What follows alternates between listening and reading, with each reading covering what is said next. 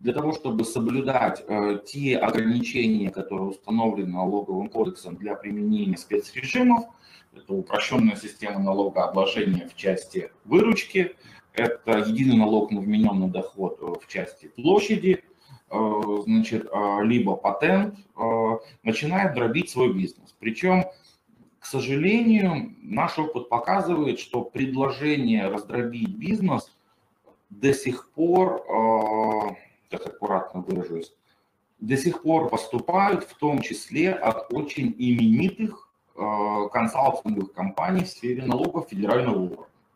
То есть не так давно читал несколько заключений, где э, именитые налоговые юристы говорят, что, да, в принципе, это не вопрос, э, вот у вас тут не помещается налогоплательщик, ну вот в числе схемы, да, в группе, в какой-то спецрежим, ну так давайте мы его разделим на 5 штук. И вот пусть эти там пятеро так или иначе работают. Э, то есть это означает, что все-таки еще не до конца пришло понимание э, самой доктрины, а, в налоговом праве есть два ограничения. Э, первое, о котором, я думаю, вы знаете, с точки зрения предпроверочного анализа, если налогоплательщик, который применяет спецрежимы, приближается к предельным показателям, позволяющим применять эти спецрежимы больше, чем на 95%, он, соответственно, начинает вызывать вопрос у налогового органа.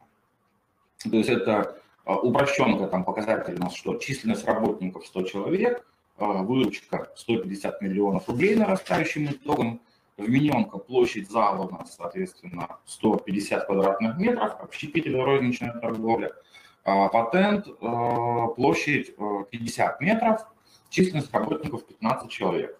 Причем сейчас это будет носить массовый характер, сразу, чтобы предостеречь себя от этого, с 2021 года отменяется глава ЕНВД, Соответственно, что будет делать бизнес, который сейчас применяет ЕНВД, он пойдет на патент.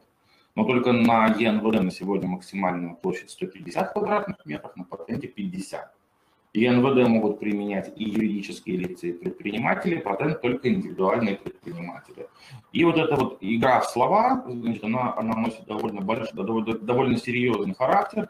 А, значит, и, повторюсь, наиболее часто распространен подобный подход в э, деятельности, связанной с, либо с мелкооптовой торговлей, либо с вполне серьезными сетями, розничными сетями, а, значит, доказывается довольно легко через несамостоятельность субъектов, то есть почему нарисован отдельный приобретатель, который все-таки у нас существует, реальный руководитель, который существует.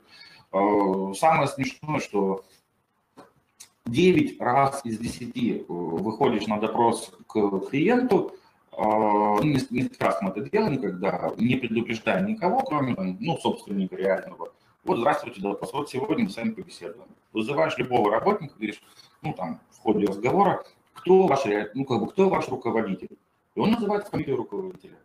А, причем не всегда он угадывает с тем, кто его руководитель по документам юридического лица, в каком именно юридическом лице он вообще работает да, на сегодняшний день, а, значит, а, и какие именно у него должностные обязанности де юра, да, то есть, потому что любой продавец, а для любых допросов мы с вами будем приглашать продавцов, водителей, кладовщиков и так далее, и так далее.